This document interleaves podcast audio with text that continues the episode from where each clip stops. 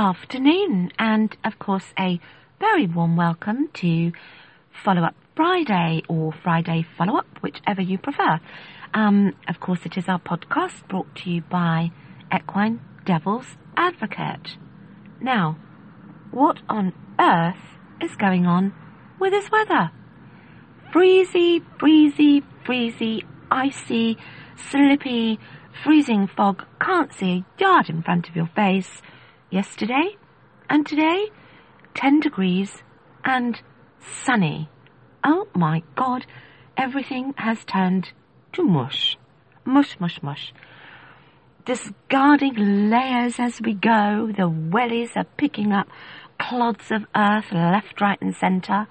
You start walking across the field in a normal sized boot, and by the time you get five paces, it's like you've got concrete on your feet, and they've grown to size 26. Good heavens above. Well, let's face it, it's hardly any wonder we keep chuntering on about the weather. It's just so, so, so bizarre.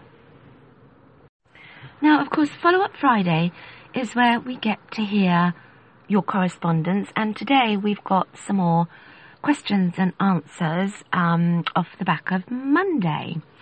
So, before we get going on that, I just want to read you some correspondence from somebody that wrote in. Uh, it's very kind of you. Thank you very much.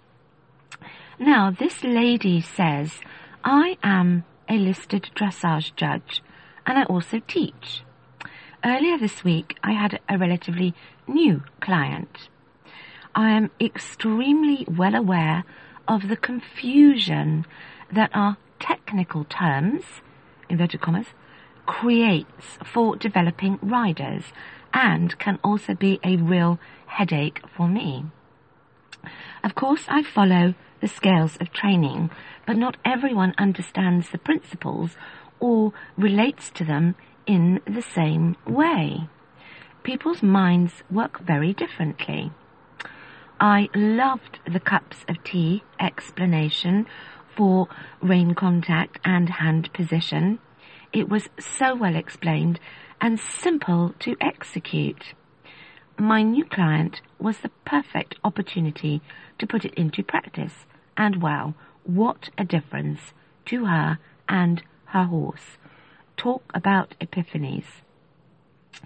It seems to me, being so vested in my sport and training, I have a tendency to try and explain, underlined, in a way that is more complex perhaps than needed.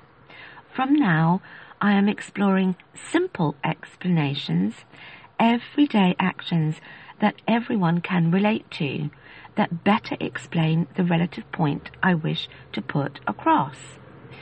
This has been an added, exciting, inspirational addition to my tools for teaching. Many thanks, Equine Devil's Advocate. She also goes on to say, I may well be discussing more of the same in the future. Well, thank you very much. We are delighted to be of some benefit to you. And actually, I think that would be something wonderful to talk about, is all those little, oh, phrases and, and little helpful tools that we all sort of tend to adopt as we go along the way, particularly with teaching. So yeah, let's look into that another time at some point in the future. Now, I did say on Monday that if anybody wanted to explore one of the questions in a little bit more detail, please do get in touch. And that is exactly what somebody has done. It was where we were talking about the sitting light concept. Um, this person says, the condensed version of the email, I try really hard to ride sitting lighter. I am not sure I'm doing it right or if I'm engaging my core enough. Any tips on how I would know? Good question. It's always good to talk about these things, but it's also quite another thing to actually really put them into practice. So the answer is yes. Now, what I think the first thing to do is to identify your core. Then you explore with it and then you exercise it. Now, identifying is probably the hardest part. And this is where the mind is so interesting because what is the core? Is it the thing left behind after you've eaten an apple, that leftover bit that you give to your horse? Or does it conjure up in your mind core principles or values, perhaps that you experience at work and in the office? So now you see how tricky and misleading our minds can become when it comes to understanding exactly what words mean within the context in which they're meant. Now, obviously, an apple core or a pineapple core is not nice to eat. It's hard and inedible, largely speaking. That is not good. Why would I want it or need it? The mind disregards it. The next definition is one of core values or principles, which perhaps is something very prevalent at work and a term you hear an awful lot. Again, it bears no relation whatsoever to the physical requirement for riding, yet it is the same word. So, where next can the mind go to try and identify? Well, perhaps core strengths. That is something we hear a lot in the riding world. So, okay, but what does strength conjure up in your mind? Uh, a steel framework, solid, inanimate, immovable, or a horse that drags you about and you can't stop it while you're trying to lead it. Equally, both those thoughts probably depict force, an immovable force, something that's bigger than you, stronger than you, and most certainly a measure of weight.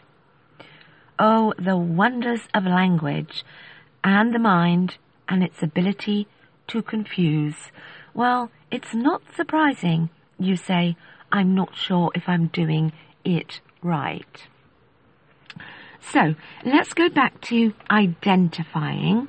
And I think the first thing to do is actually lose the word core in that sentence. I think it would be better to think more along the lines of posture. And let's go back to Monday's idea of using a chair. It has to be a helpful chair, and that does not mean a comfy chair. No, no, no, no, no. You see, that's another issue. Everything we sit on, we want it to be comfy. Doesn't matter if we're at work, I need a comfy chair at my desk. Driving in the car, my chair needs to be comfy. What is not comfortable for us people, out of the window it goes in favour of something that is comfy.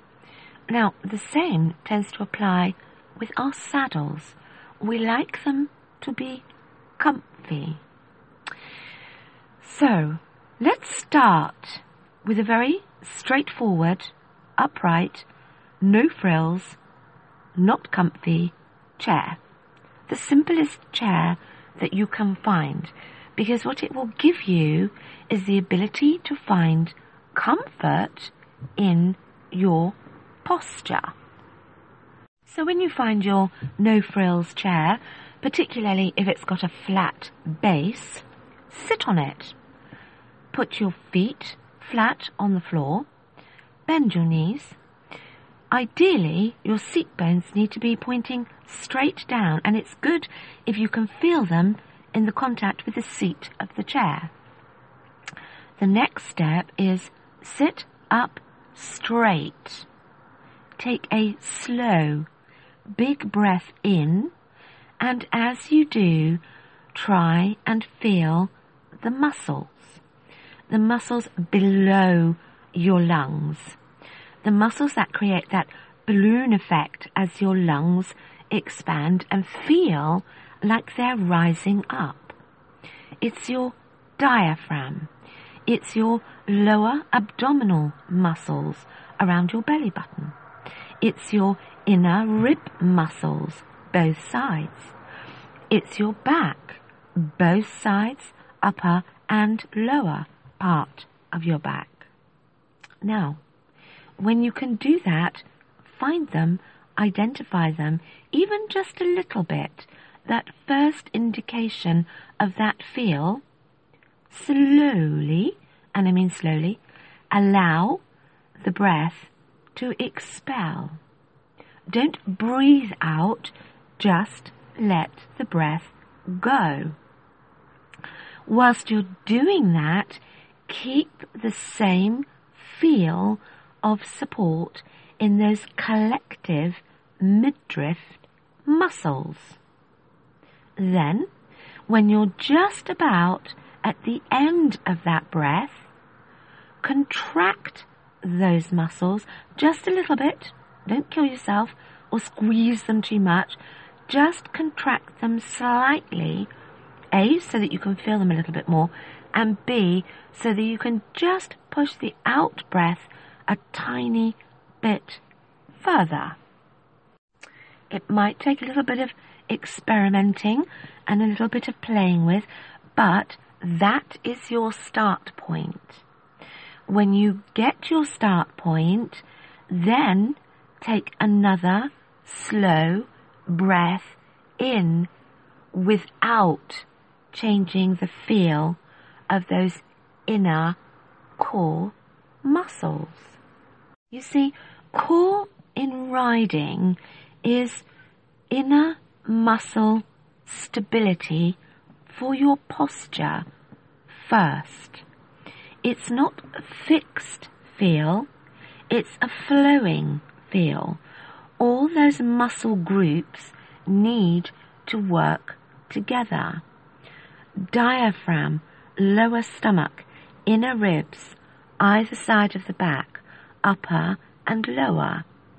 Working together, they all create stability and a stability that allows us to move within the movement of the horse. So there is your key to identify. Now, the next step to explore it is getting to know it, getting to know where it feels good, how much more of it you can feel. Can you hold it still and stable as you breathe without tension? And of course, the next thing is when you can do that, try moving some part of you, either your arm or straighten your leg or turn your head, something independently without changing that core feel. You might find this a little tricky because that second movement is very likely to take our attention from the core. We tend to put our attention on it. Oh, I must move my arm. Straight away, the mind thinks, oh, on the arm. And immediately we forget about the core and we let it go. So, that bit in particular, yes, it takes work and it takes practice not to allow ourselves to forget that core feeling, those muscles, whilst moving another part of ourselves. So, even there, on your chair, try and find the point at which, or even when you're close to, disregarding your core for favour of another movement. It will help you enormously. When you can do that, even to some degree, the next step would be to exercise your core. Try and engage with that feel before any other subsequent movement you make. but not even to do with riding, even if it's something that's as simple as, oh, I don't know, reaching across your desk for something, bending down to pick something up, passing something to someone. Try and get into the habit of feeling those core muscles first before you do it. That way, it does actually start to become second nature. It will take practice, but as with most things, the more you practice, the easier it becomes.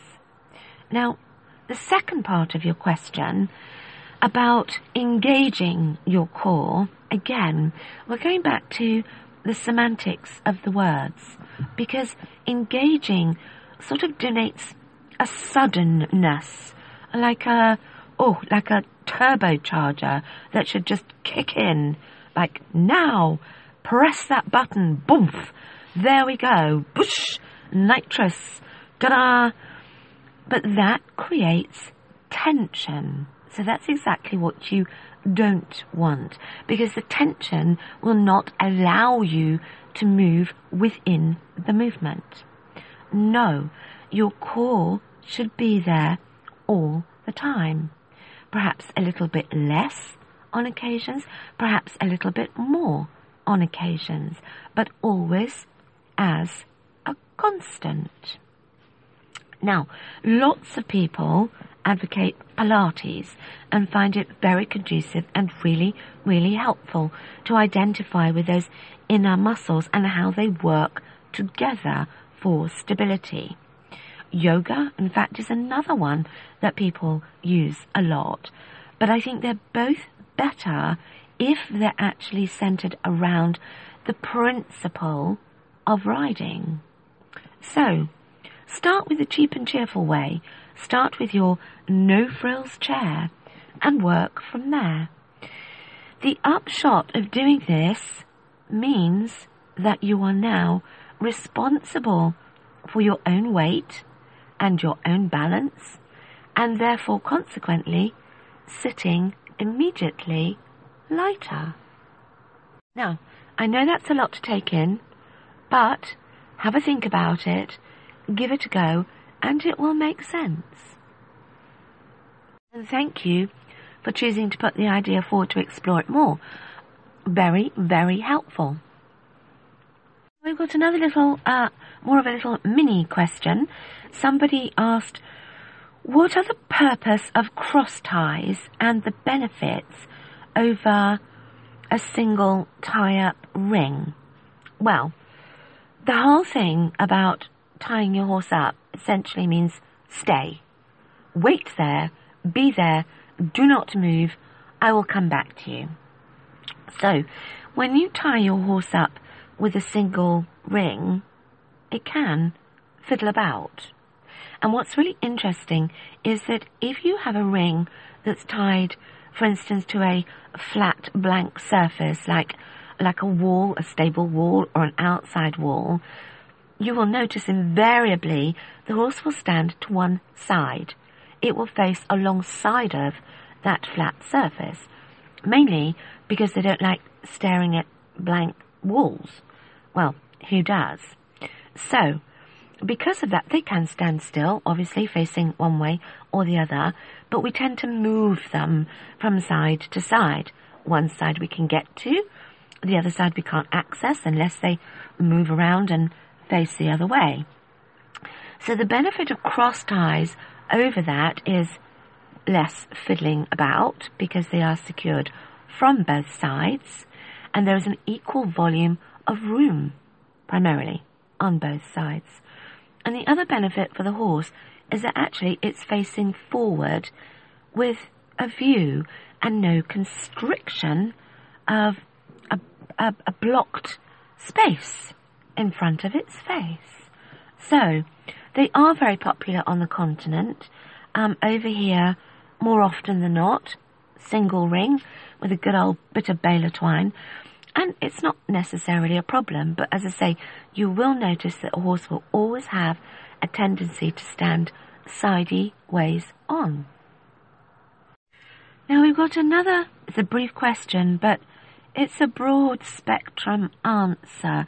It could actually be discussed in greater detail as a specialist topic question if you wish, but for the moment I'm going to be as concise as I can be given the question.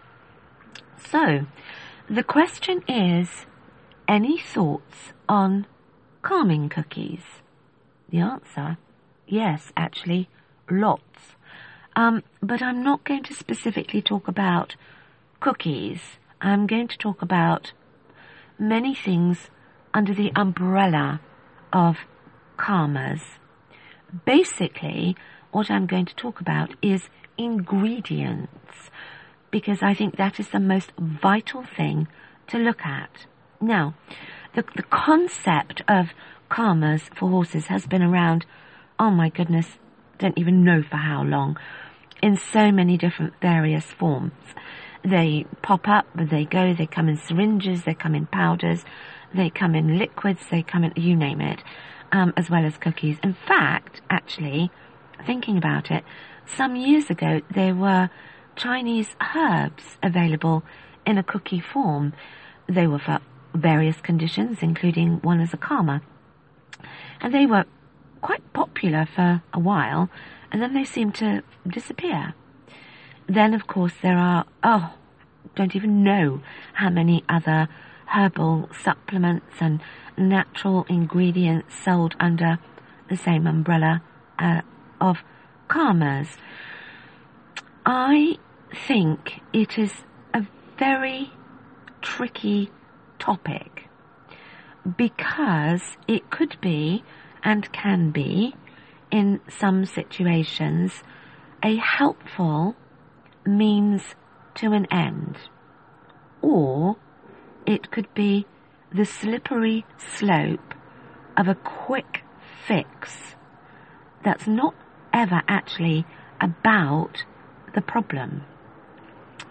The problem of stress, insecurity, or fear with horses is actually a symptom of something.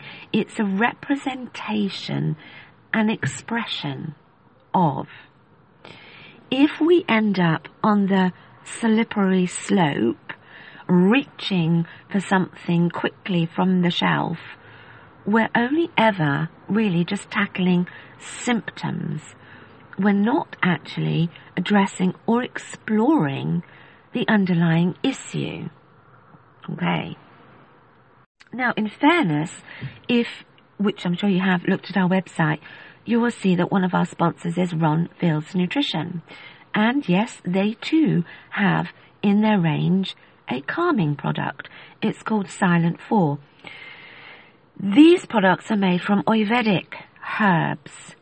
And I will say I have offered this product to a horse who even on smelling it clamped his mouth around the bottle and tried to guzzle it like it was, oh, a beer at a barbecue on a Friday night.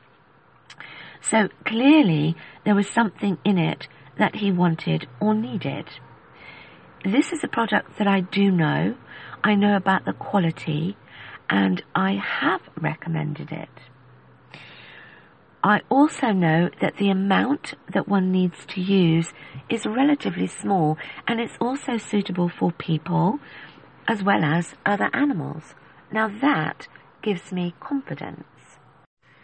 It gives me confidence and peace of mind because it means that I'm not destabilizing or interfering with the rest of the diet, and nor am I using it as a quick fix crutch just to create an instant stability for the horse.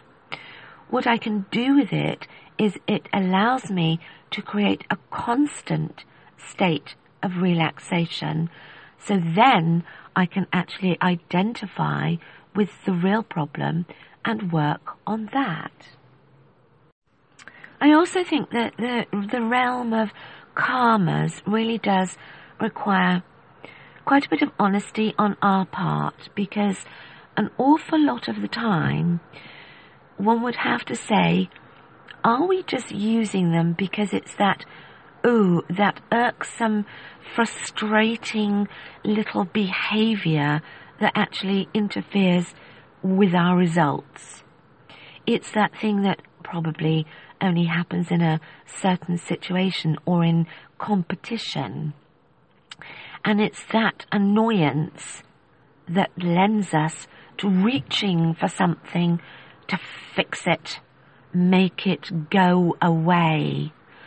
It comes from our own frustration of the symptom rather than actually tackling the cause. Bit of honesty and soul searching required there. Now equally, no one likes to see a distressed horse in a stressful situation. And of course, if one's a decent human being, the first port of call would be to want to calm it, to help it. Anything that you reach for in that situation that works quickly would make me want to seriously investigate the ingredients. What and how do they work on the horse internally? Now, that may not be as easy for us, the consumer, as we think, because we are not always privy to all the information. An example of this actually would be good old magnesium. Yeah, absolutely. We know it works. It works really, really well on a magnesium deficient horse. But, with one T, in order to metabolize the magnesium properly and retain normal healthy levels, one also has to be aware of the calcium levels. They need to work in a symbiotic relationship. They need to be in a correct balance. And also you have to consider the potassium at the same time. So, when you're reaching for your calmer, the issue may actually be way more complex than just that irksome individual behavior. Perhaps it's the whole diet that needs to be assessed. And then, of course, the complete flip side, the old adage has got to be the question, is it the person that would benefit from the calmer? Or is it really the horse that needs the calmer? It's a very interesting broad spectrum topic, but the quick fix method, no, is not for me. And I really urge you to look and explore ingredients and to know exactly how they are meant to work. So, to round up for today, thank you everybody for your correspondence. And uh, I will just say this, not that we expect you all to be sitting on flat wooden chairs, breathing slowly and exhaling, sitting upright with your elbows bent, holding two cups of tea and reading propped up scientific literature on the metabolism of horses all weekend. But hopefully, just these small insights have been of some benefit to you in continuing and supporting you in your horsey journey. And speaking of continuing, we will be back with you again this coming Monday for our more regular slot, a new chapter and more stories in my journey. So please do join us. And of course, you're always welcome to leave your correspondence at www.equinedevilsadvocate.com, Podbean, Facebook, Twitter, and the misbehaving YouTube. So until then, wherever you are, whatever you're doing, please do take care and we will of course speak very soon.